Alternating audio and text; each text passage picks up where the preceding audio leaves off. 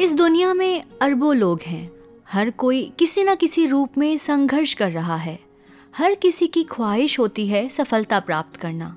पर कई बार ऐसा होता है कि जब हम सफलता प्राप्त करने के लिए ज़िंदगी में आगे बढ़ते हैं या कुछ नया करने की कोशिश करते हैं तो रोड ब्लॉक्स चैलेंजेस, परेशानियाँ सामने आके खड़ी हो जाती हैं। अक्सर हम हार मान लेते हैं और हथियार डाल देते हैं। लेकिन जब भी ऐसी सिचुएशन आए तो एक बात हमेशा याद रखनी चाहिए। जीतते वो नहीं जो कभी हारते नहीं। जीतते वो हैं जो कभी हार मानते नहीं। By adopting an attitude of never giving up हमारे आज के वॉइस डिवाइन की यही थीम है और मैं हूँ आपकी होस्ट अंकिता। नमस्कार, धानंकार जी। Was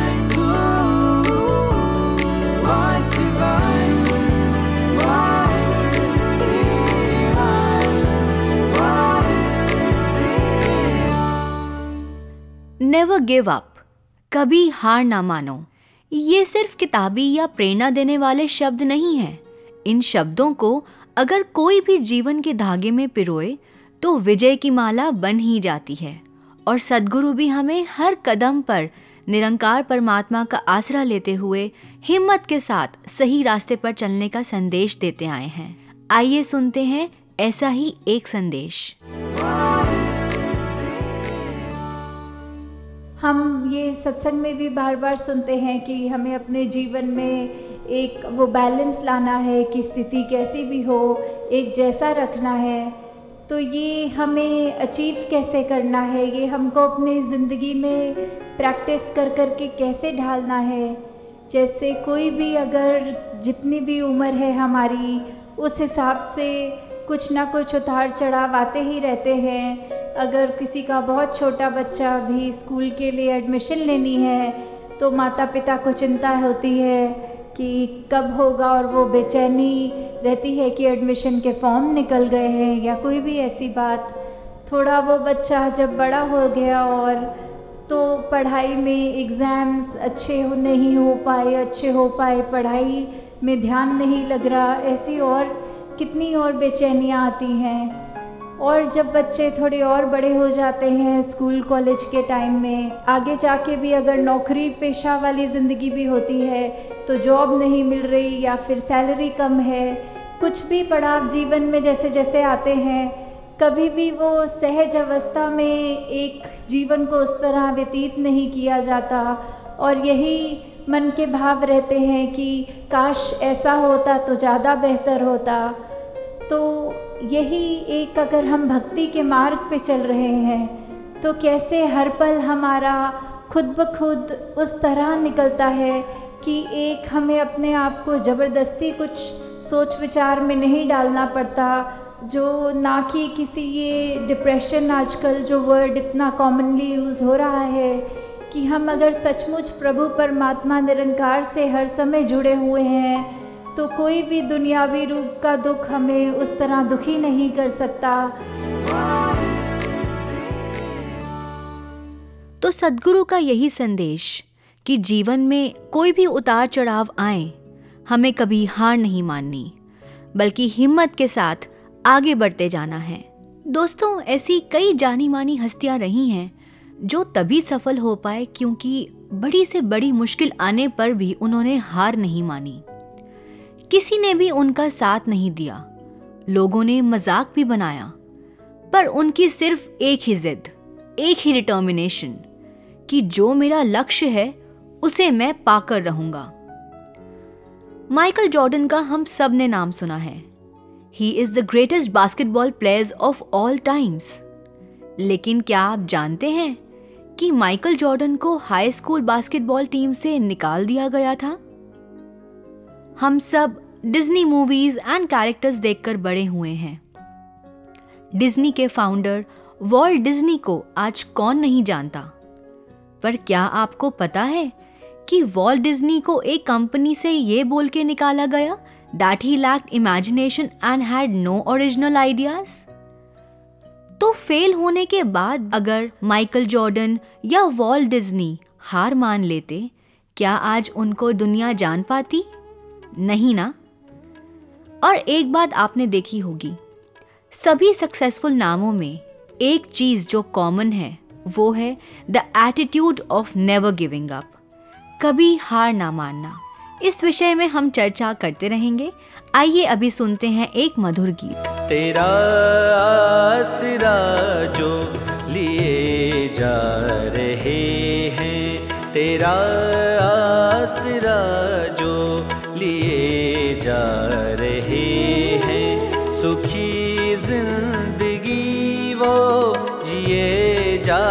रहे हैं। सुखी ज़िंदगी वो जिए जा रहे हैं। तेरा आसरा जो लिए जा रहे हैं। तेरा आसरा जो लिए जा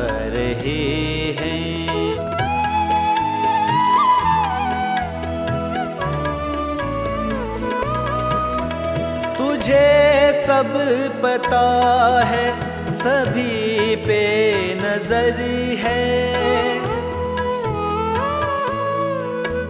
तुझे सब पता है, सभी पे नज़र है।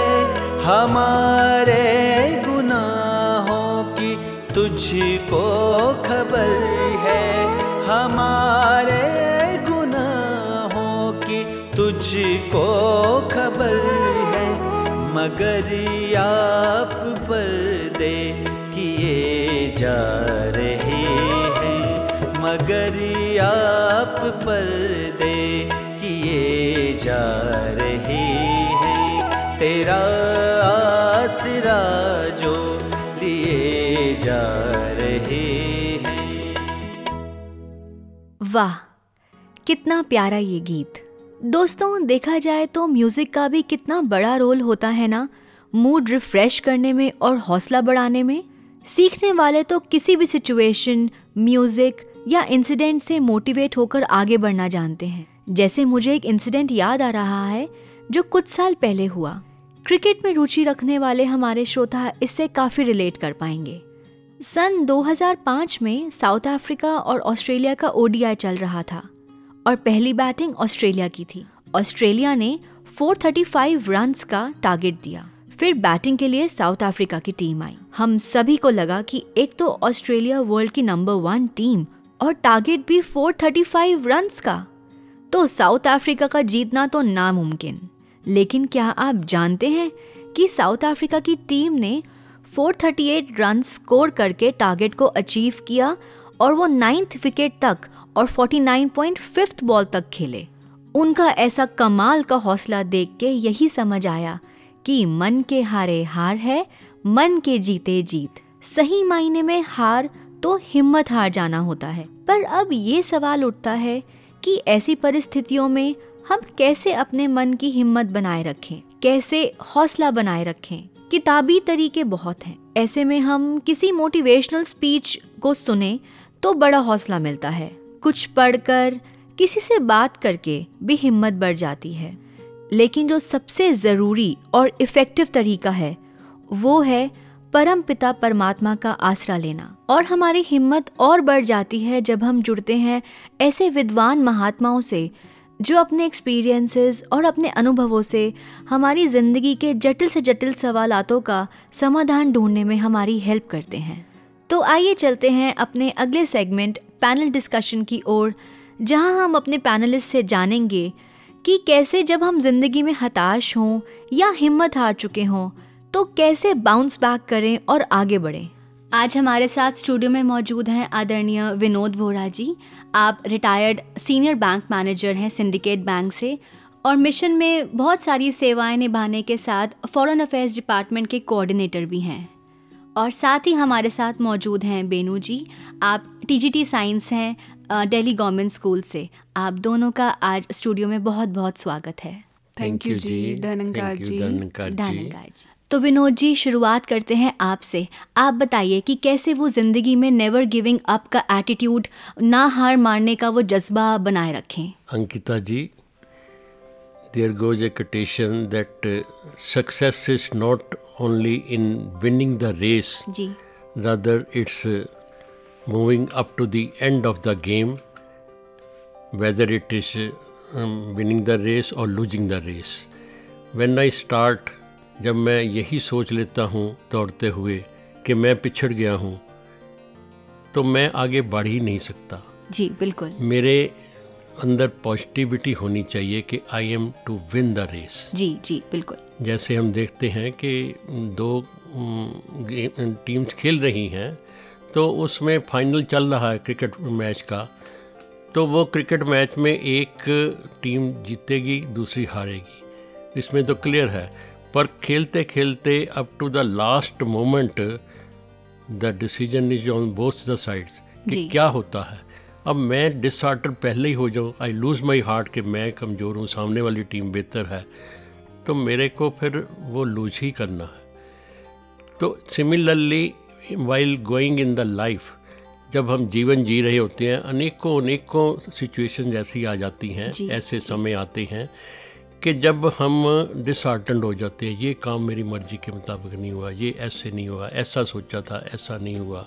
तो at that time we have to be positive we have to think positive Mata Sundar Hardev ji ने हमेशा हमें सिखाया कि be positive be strong think positive be right जी बिल्कुल। राइट थिंकिंग तो जब हम नेगेटिव थिंकिंग रखते हैं there goes a Newton law of third law of motion to every action there is equal and opposite direction when my thinking is negative तो सामने से भी जो वाइब्स हैं वो मेरे को नेगेटिव ही मिलेंगी। बिल्कुल। ये गॉड के अंदर जो वाइफ जाती हैं मेरे अंदर से जो भावनाएँ मेरे अंदर होती हैं वो गॉड के कंप्यूटर में फ़ीड होती हैं। ये इसका कंप्यूटर हर तरफ़, हर समय लाइव है। तो इसके अंदर जो भी मेरी वाइफ जाएँगी, मेरे दिल की भावनाएँ जाएँगी, उसका रिएक्शन भी नंकार की तरफ़ से ऐसे ही मुझे मिलेगा। वो नेगेटिविटी प्रिवेल करती रहेगी मेरे अंदर। तो I will be the always the loser मेरी सोच ही ऐसी बन जाएगी। बाबा हरदेव सिंह जी महाराज ने एक बार समझाया, कहते कि कई बार मेरे पास महात्मा आते हैं और कहते हैं कि बाबा जी जी, ये घर में ऐसे हो रहा है, ऐसे हो रहा है, मेरा ये बिज़नेस में नुकसान हो गया, मेरा ये ऐसे एक्सीडेंट हो गया, मेरा ऐसा नुकसान हो गया। तो वो कहते हैं कि मेरे घर में सारा पता नहीं क्या नेगेटिविटी चल रही है। तो बाबा जी ने समझाया कि there is no negativity outside it is only inside me जो भी नेगेटिविटी है वो मेरे अंदर है मेरी सोच में है मेरे विचार में है। वो मैं जैसा सोचता हूँ आगे से मेरे को वैसा ही लगता है कि ऐसा ही हो रहा है। जब मैं पॉजिटिव सोचूँगा तो मेरे को सारी चीज़ पॉजिटिव ही मिलेगी। जी बिल्कुल वोरा जी। तो मतलब यही कि more than the situations around मेरी अपनी क्या थॉट है मेरी अपनी क्या सोच है उसका बहुत बड़ा रोल होता है मेरे सक्सेस या फेलियर में। पर आपसे अब ये जानना चाहेंगी कि ऐसी परिस्थिति में वो पॉजिटिव आउटलुक कैसे लाया जाए? वो पॉजिटिविटी कैसे मेंटेन की जाए? Ankita ji that depends on my confidence on this God Almighty जैसे एक मैं एग्जांपल के लिए आपको बताता हूँ कि एक बार प्लेन जा रहा था तो अचानक उसमें कोई फॉल्ट आ गया। तो सवारियाँ जो पैसेंजर्स थे, वो बड़ा शाउट करने लगे, चिल्लाने लगे कि पता नहीं अब ये प्लेन गिर जाएगा मर जाएँगे, क्या हो जाएगा। तो वो बड़ी पैनिक की सिचुएशन हो गई। उतने में भी एक एयर होस्टेस थी, जब वो गुजरी प्लेन के अंदर से तो उसने देखा एक कॉर्नर में एक बच्ची अपनी सीट पर बैठी है और वो आराम से किताब पढ़ रही है। उसके सेहत पर कोई असर ही नहीं है। तो उसको क्वेश्चन किया कि, बेटे, आपको पता है ये प्लेन में क्या हुआ है? वो कहती हाँ मेरे को पता है, लोग शाउट कर रहे हैं कि प्लेन में डिस्टर्बेंस हो रही है, कुछ उनको कॉन्फिडेंस नहीं है, पता नहीं ये प्लेन क्रैश हो जाएगा, क्या होगा?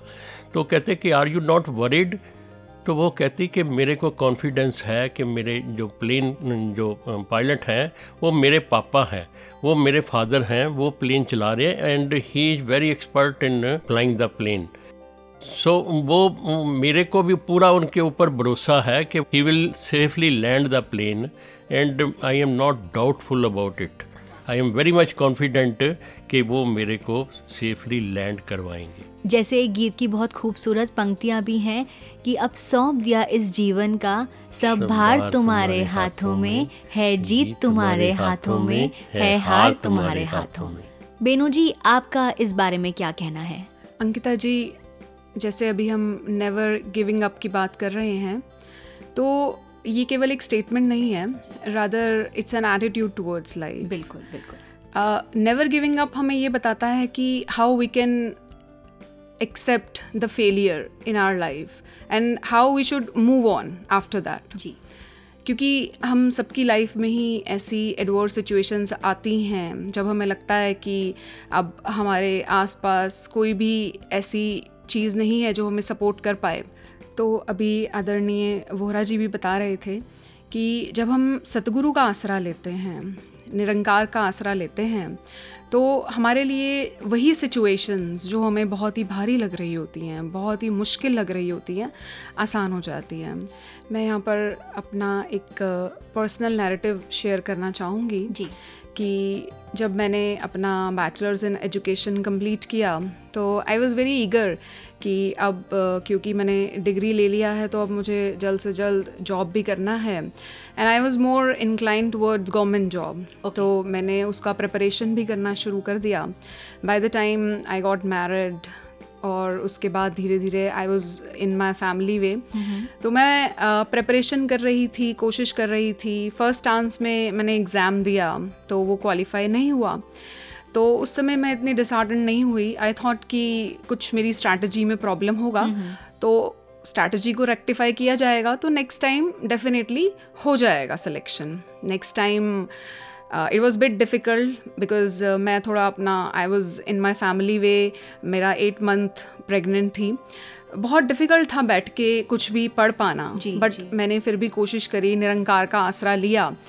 और uh, उसके बाद रिज़ल्ट का दिन आया। तो अगेन सिलेक्शन नहीं हुआ. At this time I was completely devastated वही लगा कि इतना मुश्किल था पढ़ना, लेकिन फिर भी पढ़ाई करी, लेकिन फिर भी सिलेक्शन नहीं हुआ. स्ट्रैटेजी को भी मॉडिफाई किया. कर्म में मेरी सोच थी कि कर्म में भी कोई कमी नहीं रह गई, फिर भी सिलेक्शन नहीं, ऐसा क्यों?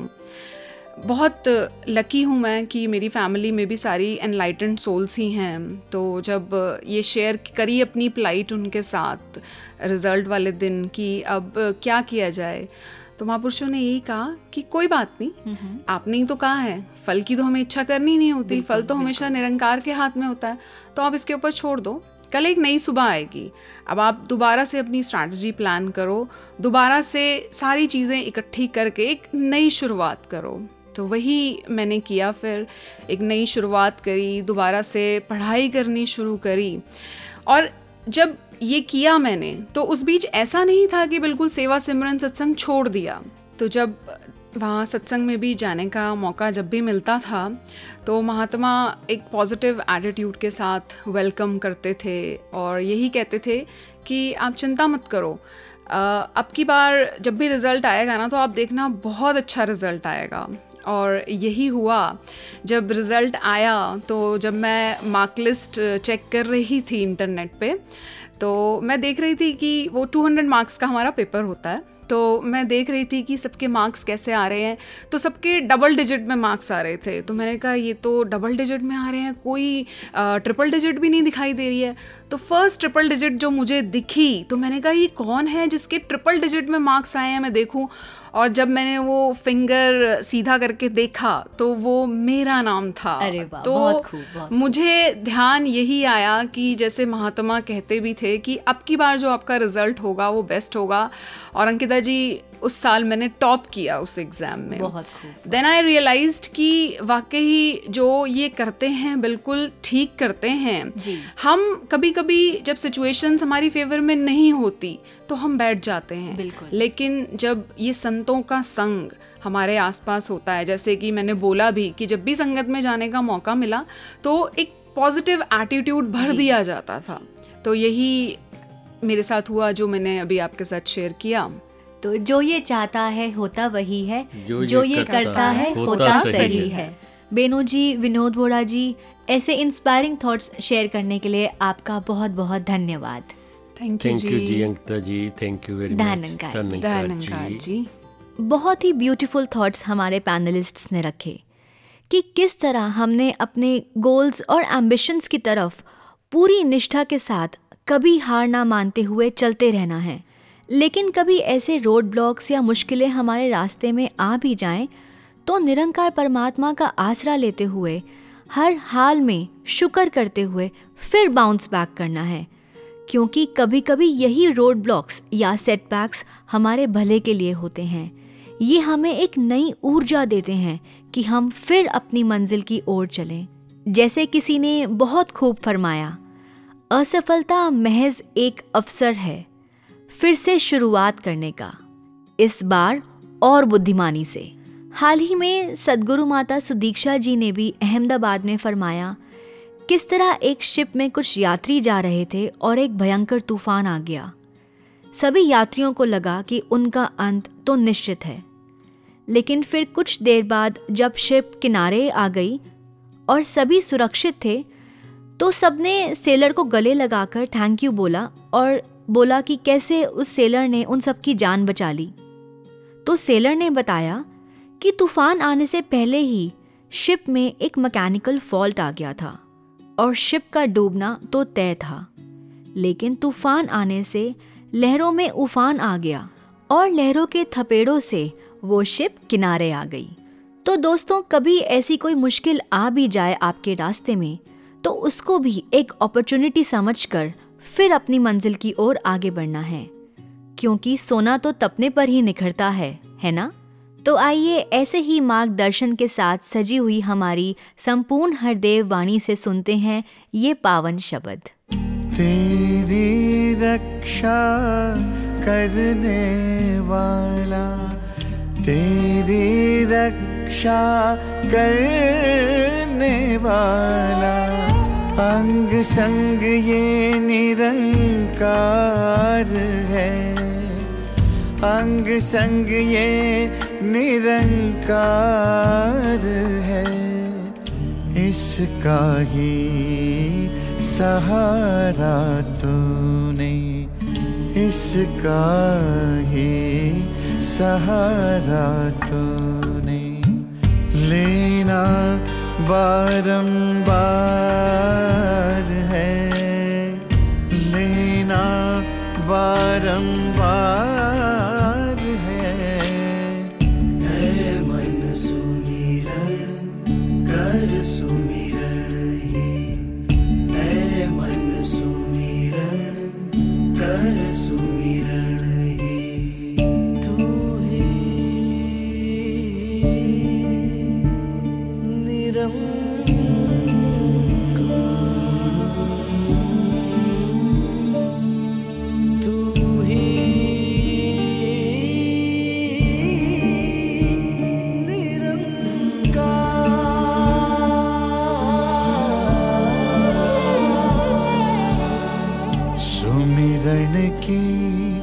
कमी श्वास श्वास में सुमिरन हो। श्वास श्वास में सुमिरन हो। कहे हर देव, तन मन जीवन। कहे हर देव, तन मन जीवन। सब मालिक को अर्पण हो। सब मालिक को अर्पण हो। मन सुमिरण कर सुमिरण ही मन सुमिरण कर सुमिरण ही जीवन का आधार है। जीवन का आधार है। सुमिरन करने वाला जन ही सुमिरन करने वाला जन ही। भव से होता पार है।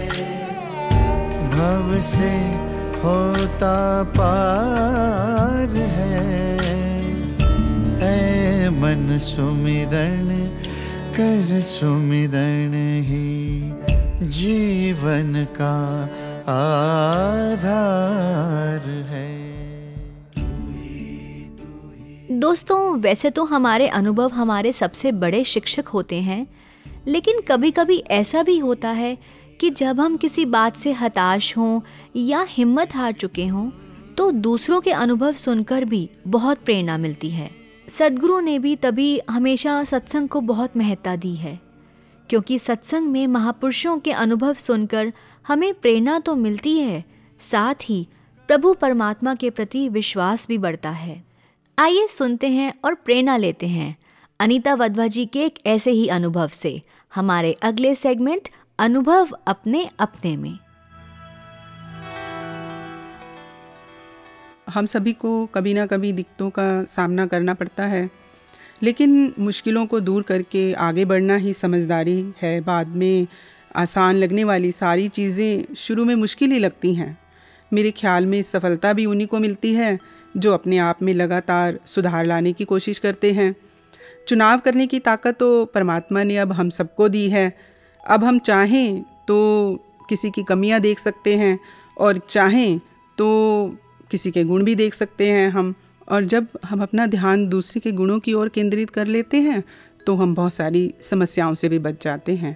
ऐसे ही मुझे अपनी जीवन की घटना याद आई कि मेरी ट्रांसफ़र एक डिपार्टमेंट से जब दूसरे डिपार्टमेंट में हुई और मैं जब उस डिपार्टमेंट में गई, ये पता करने के लिए कि चलो वहाँ का माहौल देख कर आते हैं एक बार। तो वहाँ जाकर जो वहाँ के कुलीग्स थे, उन्होंने जो फीडबैक दिया, वो कहने लगे कि हाँ आइए, आप ज्वाइन कीजिए यहाँ पर। लेकिन यहाँ पर थोड़ी सी दिक्कत है। तो एक बार को तो थोड़ी घबराहट हुई कि कौन सी दिक्कत है। तो उन्होंने बताया कि यहाँ पर लोग कोऑपरेट नहीं करते और नेचर थोड़ा एडजस्टिंग नहीं है इनका। थोड़ी सी घबराहट लगी और लगा कि यहाँ पर ज्वाइन किया जाए या रिक्वेस्ट दे दी जाए कि मुझे यहाँ पर नहीं ज्वाइन करना। लेकिन तभी मुझे लगा कि किसी की सुनी सुनाई बात पर इस तरह से धारणा बना लेना गलत है, क्योंकि हर किसी का नज़रिया अलग होता है, हर किसी का स्वभाव अलग होता है। और तभी मुझे अचानक सत्संग में सुनी हुई वो बात भी ध्यान में आई कि किसी गाँव में एक बुज़ुर्ग बैठे हुए थे और वहाँ से एक यात्री निकला और कहने लगा उन बुज़ुर्ग व्यक्ति से कि यहाँ पर जो लोग हैं किस तरह के हैं, क्योंकि मैं जिस गाँव में रहता हूँ, मैं वहाँ से यहाँ पर इस गाँव में आना चाहता हूँ। तो उस बुज़ुर्ग ने कहा कि आप जिस गाँव से आए हैं, वहाँ पर किस तरह के लोग थे? तो उन्होंने कहा कि वहाँ के लोग तो बड़े ईर्षा ईर्ष्यालु थे और वहाँ के जो लोग थे, बहुत ही एक दूसरे से लड़ते झगड़ते थे। तो उन्होंने कहा कि इस गाँव में भी बिल्कुल इसी तरह के लोग रहते हैं। अब वो व्यक्ति चला गया। थोड़ी देर में एक और यात्री वहाँ पर आया। उसने भी यही प्रश्न किया कि यहाँ पर किस तरह के लोग रहते हैं। उन्होंने भी उनसे यही प्रश्न किया कि आप जिस गाँव से आए हैं, वहाँ पर किस तरह के लोग रहते हैं? उन्होंने कहा, जी, वहाँ तो बहुत ही अच्छे लोग रहते हैं, बहुत ही दयालु लोग हैं, वो एक दूसरे को बहुत ज़्यादा प्रेम करते हैं, परोपकार की भावना बहुत ज़्यादा है। जब ये बात उन्होंने कही तो उस बुज़ुर्ग ने कहा कि यहाँ पर भी इसी तरह के लोग रहते हैं। तभी मुझे लगा कि आमतौर पर हम दूसरों को ऐसे नहीं देखते जैसे कि वो होते हैं। अपितु कुछ हद तक हम उन्हें ऐसे देखते हैं जैसे हम स्वयं होते हैं। इसलिए मुझे इसमें कोई घबराने की आवश्यकता नहीं है। जब मैं अपने कार्यों को ज़िम्मेदारी से करूँगी, अपने मिशन की शिक्षाओं को आगे रखकर कार्य करूँगी तो मुझे कोई कठिनाई नहीं आएगी। और वाकई कुछ दिनों के बाद देखा कि जिस कार्य को जो सब कह रहे थे कि सीखने में बड़ी मुश्किल होती है कॉपरेट नहीं करते, जब मैंने वहाँ पर काम किया और जो मेरे सीनियर्स हैं, उनको जो रिस्पेक्ट जिस तरह से देनी चाहिए, वैसे उनको रिस्पेक्ट दी, अपने काम की तरफ़ पूरा ध्यान केंद्रित किया कि जो काम दिया उसे समय से ख़त्म करना है, पूरा काम। तो वहाँ का देखा कि माहौल एकदम से चेंज था। मुझे बिल्कुल भी कहीं पर भी कोई समस्या का सामना नहीं करना पड़ा। ऐसे खुशनुमा सा माहौल हो गया, ऐसे लगा कि जैसे मैं पहले डिपार्टमेंट में इतना ईजिली कार्य कर रही थी, वैसे का वैसे ही यहाँ पर मुझे सेम वैसा ही मिला है। और वाकई मुझे लगा कि जब हम दूसरों को इस तरह से नहीं तोलते और दूसरों की कमियाँ नहीं देखते और अपने आप को देखते हैं कि वाकई इस चीज़ को मुझे किस तरह से हैंडल करना है, इस काम को और दूसरों को जो रिस्पेक्ट देनी है, उन्हें रिस्पेक्ट दी जाए। और साथ ही जिस पॉजिटिविटी के नज़रिए के साथ हम दूसरों से पेश आते हैं तो वो पॉजिटिविटी हमें भी मिलती है। ये तो बिल्कुल सत्य है कि जिस तरह से वो कहते हैं कि जितनी तेज़ी से बॉल फेंकी जाए, वो बिल्कुल हमारे पास उतनी ही तेज़ी से चल कर आती है। तो मेरी ज़िंदगी का अनुभव तो ये कहता है कि जी, ये लाइफ है। इसके अंदर सुख, दुख और उतार चढ़ाव चलते ही रहते हैं। अनीता जी का अनुभव सुन के एक कोट याद आ गया। When life throws lemons make lemonade out of them किसी ने तो इसे और भी खूबसूरती से रिफ्रेस कर दिया। That when life throws lemons don't make lemonade use the seeds to plant a whole orchard and then make profit यानी प्रॉब्लम्स और चैलेंजेस को भी अपॉर्चुनिटी में बदल देना है। दोस्तों गिव अप करते वक्त अगर हम ये सोचें कि हमने ये जर्नी ये रास्ता आखिर शुरू क्यों किया था? What was my motive when I started तो गिव अप करने का ख्याल शायद थोड़ा धुंधला जाए। चाहे वो कोई रिश्ता हो करियर या ज़िंदगी का कोई भी छोटा या बड़ा पड़ाव, जब भी ऐसी कोई मुश्किल या चैलेंज आ जाए तो थोड़ा रुक कर ये सोचें कि कहीं मेरी अप्रोच तो गलत नहीं, या कहीं मेरे एफर्ट्स में तो कोई कमी नहीं। क्या कुछ ऐसा है जो मैं बेहतर तरीके से कर सकता हूँ? या कोई ऑल्टरनेट ढूंढ सकता हूँ? जैसे अगर हम नदी को देखें तो ज़्यादातर शांत होती है। लेकिन अगर कोई रैपिड या पत्थर उसके रास्ते में आ जाए तो नदी उसको चीर कर एग्रेसिवली अपना रास्ता निकाल लेती है। आगे जाकर फिर शांत होकर सागर की ओर बढ़ती है। वहीं अगर हम किसी पेड़ को देखें तो क्या पतझड़ में जब पेड़ की सारी पत्तियाँ झड़ जाती हैं, वो उसका अंत है? नहीं ना। पेड़ बिना हार माने वहीं खड़े होकर बहार का इंतज़ार करता है और जल्द ही उसमें नई पत्तियाँ आनी शुरू हो जाती हैं। दोस्तों, देखा जाए तो प्रकृति भी हमें कितने बड़े लाइफ लेसन देती है। आइए बढ़ते हैं अपने अगले सेगमेंट की ओर, जहाँ हम सीखेंगे, लेकिन हँसते हँसते अरे एक बार पिए तो बार बार आए ऐसी गजब की अपनी मथुरा की चाय। अरे अरे मिश्रा जी आओ आओ आओ अरे छोटू तनिक पानी लाओ। मिश्रा जी आए हैं बड़े दिनों के बाद। अब बैठा मिश्रा जी बैठा। अब बताइए क्या खाएँगे? बल्लू भैया कुछ भी लगवा दीजिए। मिश्रा जी आप तो जानते ही हैं हमारे पास बहुत वैरायटी है। क्या खाएँगे बताइए? पराठा समोसा पकोड़ा ब्रेड पकोड़ा वड़ा पाव। अरे अरे बल्लू भैया कुछ भी ऐसा कीजिए पराठे लगवा दीजिए। मिश्रा जी हमारे पास बहुत वैरायटी है। कौन सा खाना चाहेंगे बताइए? आलू पराठा गोभी पराठा पनीर पराठा प्याज पराठा मिर्ची पराठा मूली पराठा छोले पराठा। अरे अरे आप ऐसा कीजिए आप आलू का कर दीजिए। मिश्रा जी हमें बहुत प्यार है आपसे इसलिए बहुत वैरायटी है हमारे पास।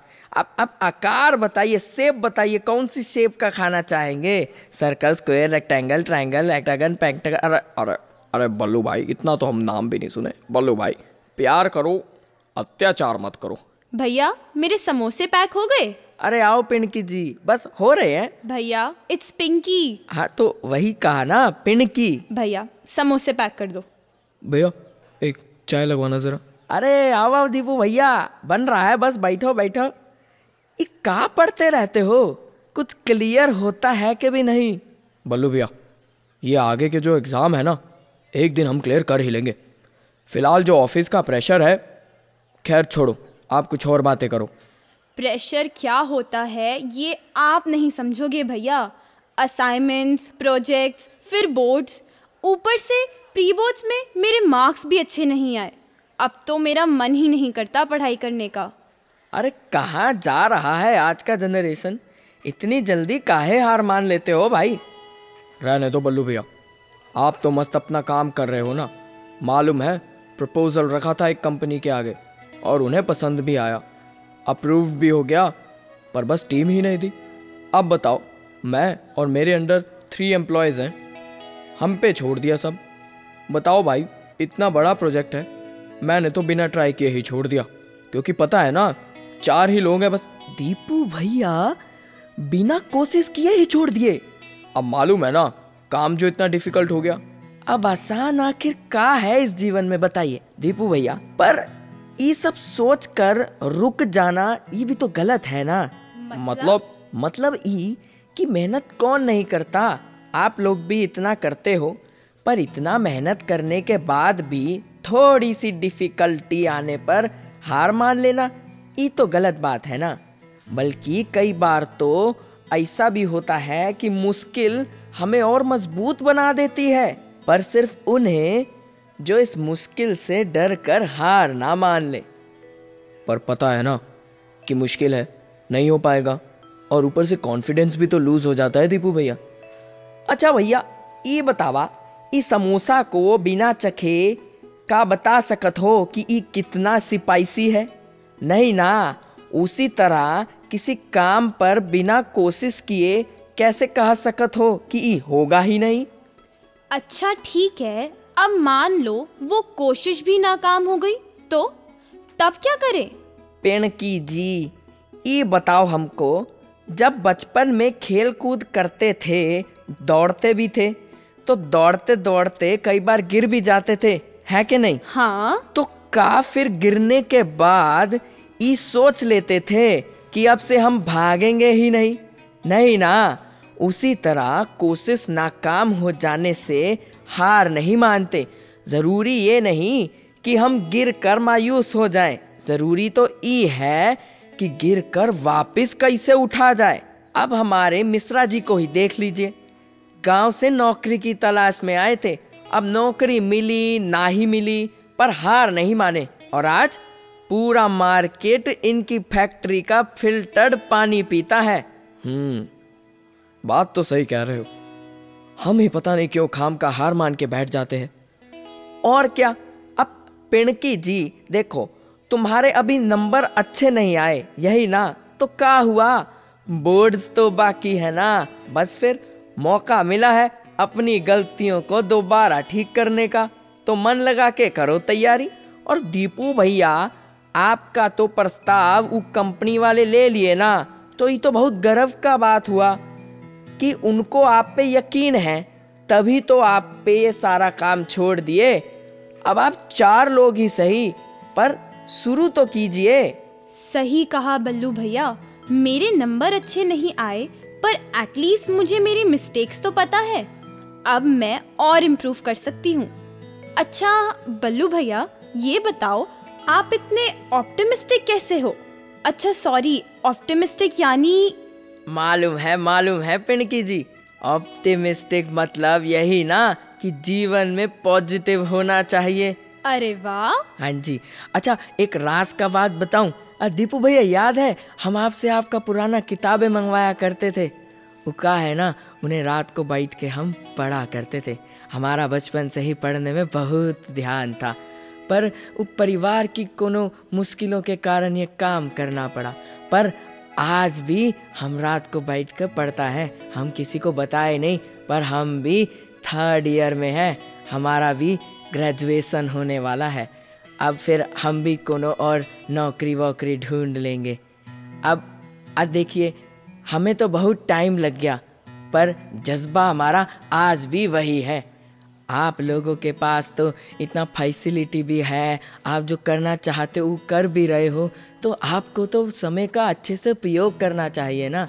वाह बल्लू भैया गजब है आपकी बातें और आपकी चाय। बल्लू भैया आपने तो कमाल ही कर दिया। आपसे एक बात तो हमने सीख ली।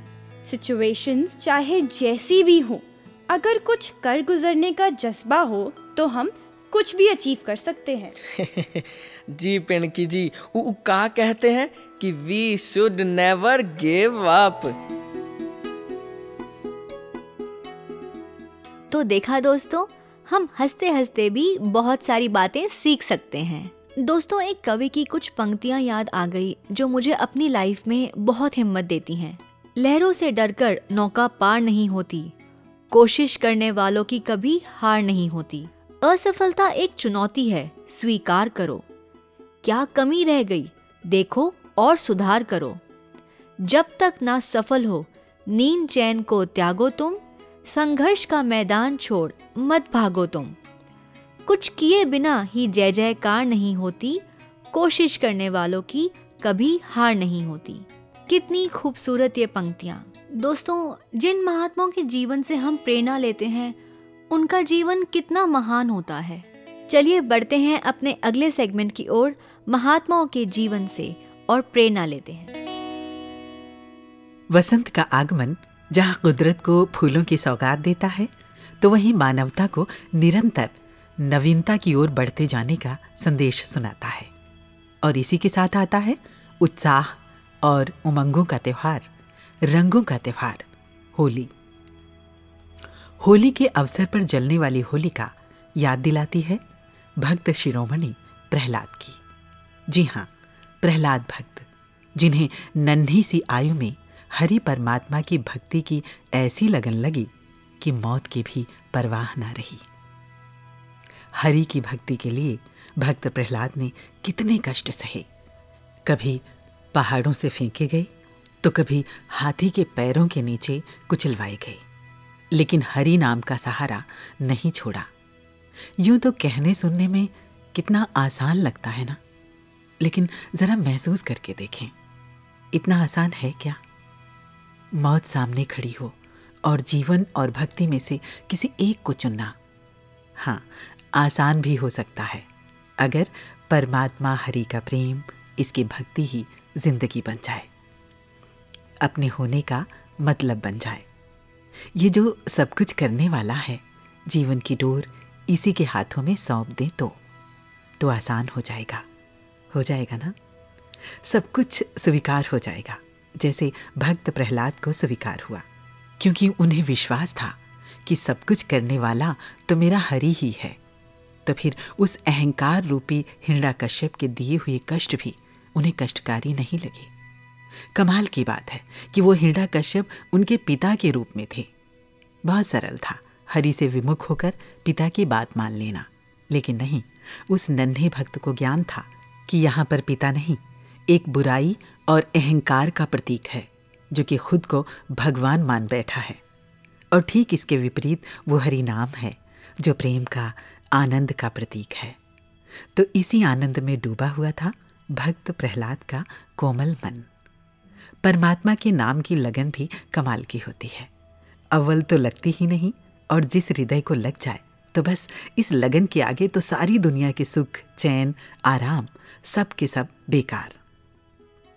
कुछ ऐसी ही लगन थी भक्त प्रहलाद की। या यूँ कहें कि उस लगन की थाह पाना ही नामुमकिन है। ऐसा कहते हैं कि होलिका, जो कि हिरण्यकश्यप की बहन थी, उन्हें वरदान था कि अग्नि उन्हें जला नहीं सकती। लेकिन तब तक, जब तक कि वो इस वरदान से किसी का अहित ना करें, वो भूल गई या उन्हें विवश किया गया? ये तो हरी ही जाने। लेकिन वो वरदान तब उनके किसी काम ना आया, जब उन्होंने उस वरदान द्वारा प्रभु के भक्त का अहित करना चाहा। और ऐसा कहते हैं कि अग्नि ने होलिका को जला दिया और हरि के भक्त को बचा लिया। उस नन्हे भक्त के विश्वास ने हरि के प्रति उनके प्रेम ने मृत्यु को भी जीत लिया। वो हरि पर विश्वास ही था, जिसने हर कहीं प्रभु को देखा। वो प्रेम ही था। जिसमें मृत्यु भी स्वीकार हो गई, किंतु हरि नाम से दूर होना मंजूर नहीं हुआ। प्रहलाद प्रतीक हैं, भक्ति का, प्रेम का, विश्वास का, निश्चलता का, जबकि हिरण्यकश्यप प्रतीक है, वैर का, ईर्ष्या का, नफरत का, अहंकार का, जो किसी न किसी रूप में आज भी मौजूद है। होलिका दुर्भावना है, बुराई है, दूसरों का अहित है, जो भक्ति के रास्ते की सबसे बड़ी रुकावट है। भक्त द्वारा भगवान का सहारा लिए जाने का त्यौहार है होली। भगवान द्वारा भक्त की रक्षा का जश्न है होली। वैर ईर्षा निंदा, नफरत, दुर्भावना और अहंकार को अपने दिल से निकालकर होलिका में जला देने का अवसर है होली। ध्यान रहे कि इन सब दुर्गुणों को मिटाने और भक्ति का रंग अपनाने के बाद ही आता है। जीवन में असली आनंद का रंग, है ना?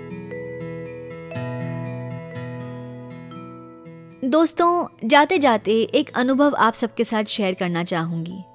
जैसे अभी हाल ही में बच्चों के एग्ज़ाम्स और बोर्ड्स चल रहे हैं तो बात तभी की है जब मैं अपने टेंथ बोर्ड एग्ज़ाम्स दे रही थी। मेरा फिज़िक्स का एग्ज़ाम था और एग्ज़ाम के पहले एक ही छुट्टी थी।